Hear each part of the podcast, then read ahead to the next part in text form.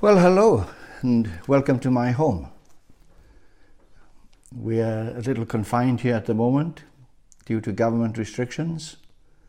Uh, some of you may be a little free to go about your daily life, unlike myself.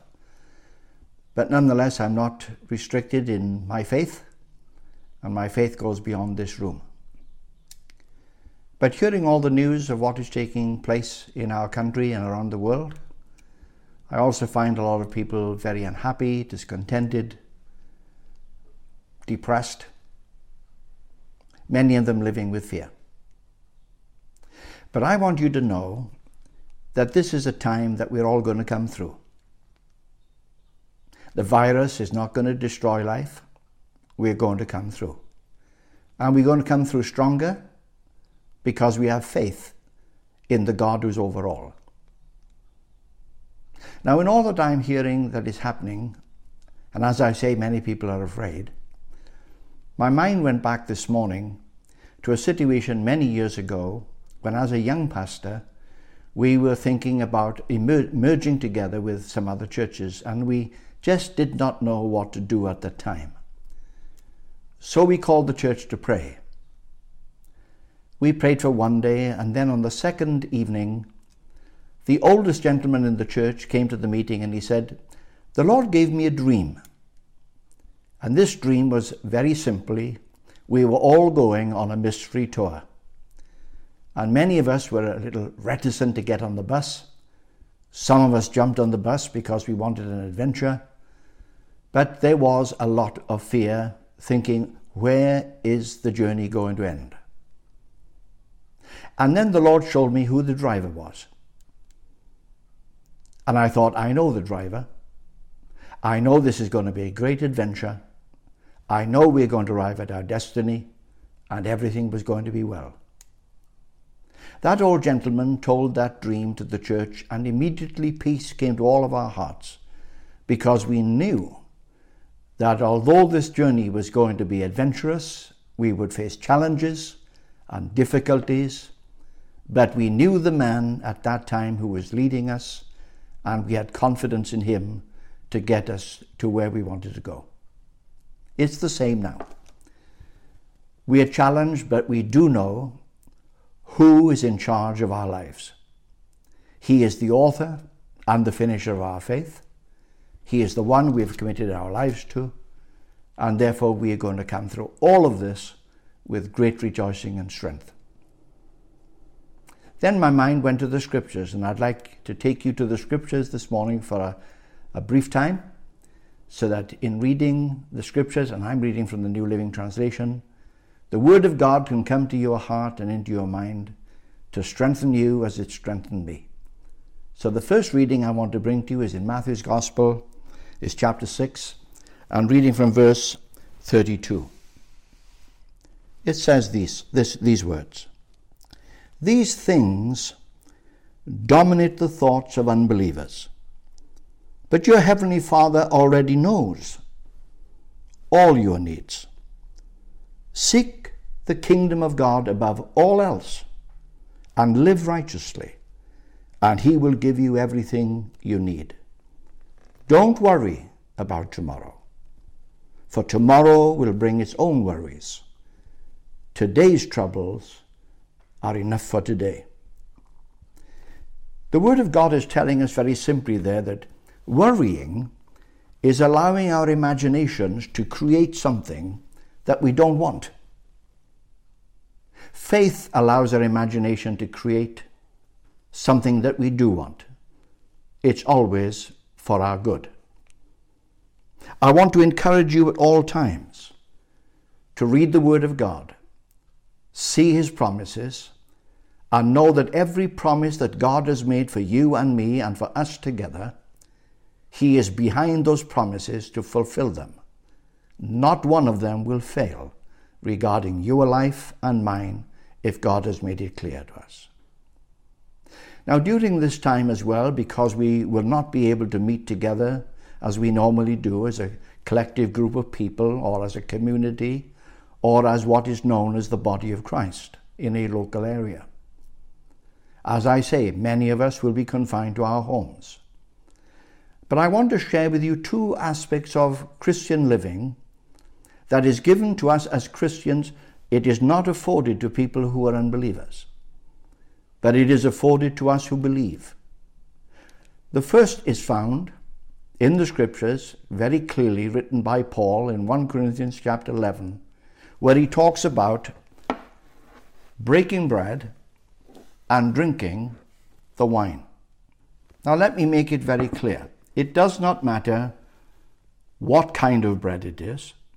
It doesn't really matter whether it's wine or juice, or even at times I've broken bread in very far off desert areas when it, uh, all we had was water, so we believed the water would change to wine.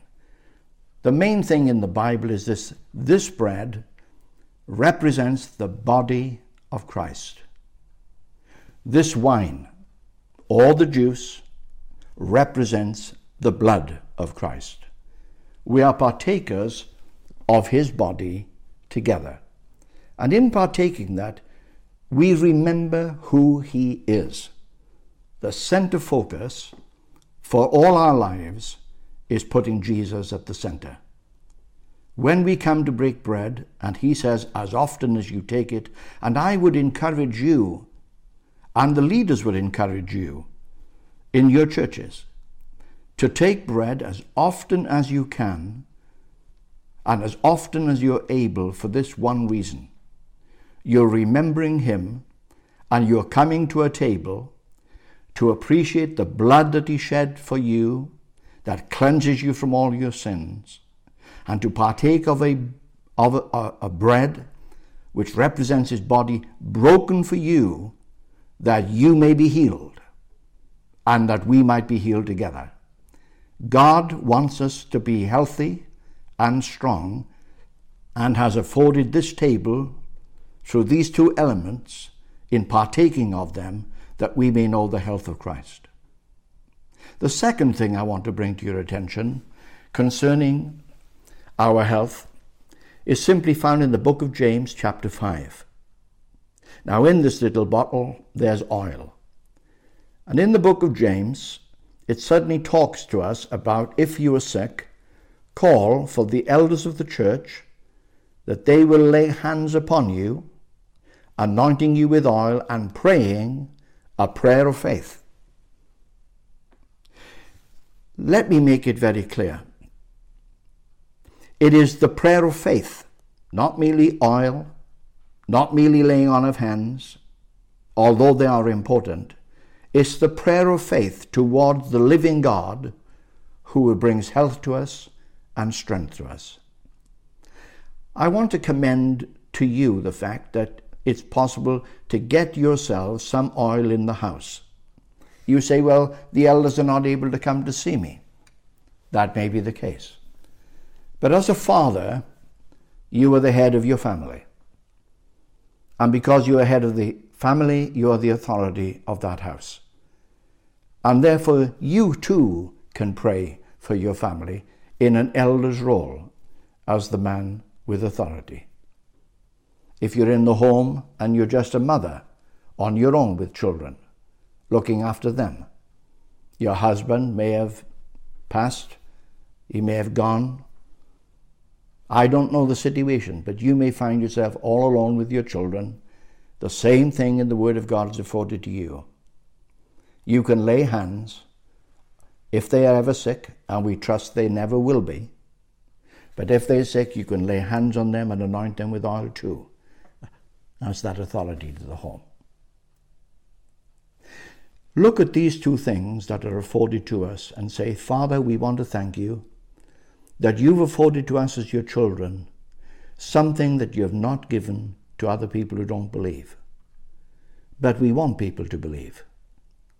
Therefore, we pray in Jesus' name that you'd keep us healthy, you'd keep us strong. You'd let people see our faith. You'd let people see that we are different.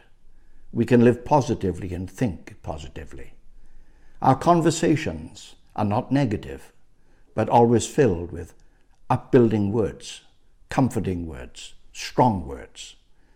That we speak what you say. We do not deny your word, but we can only say what your word is, for that is the truth.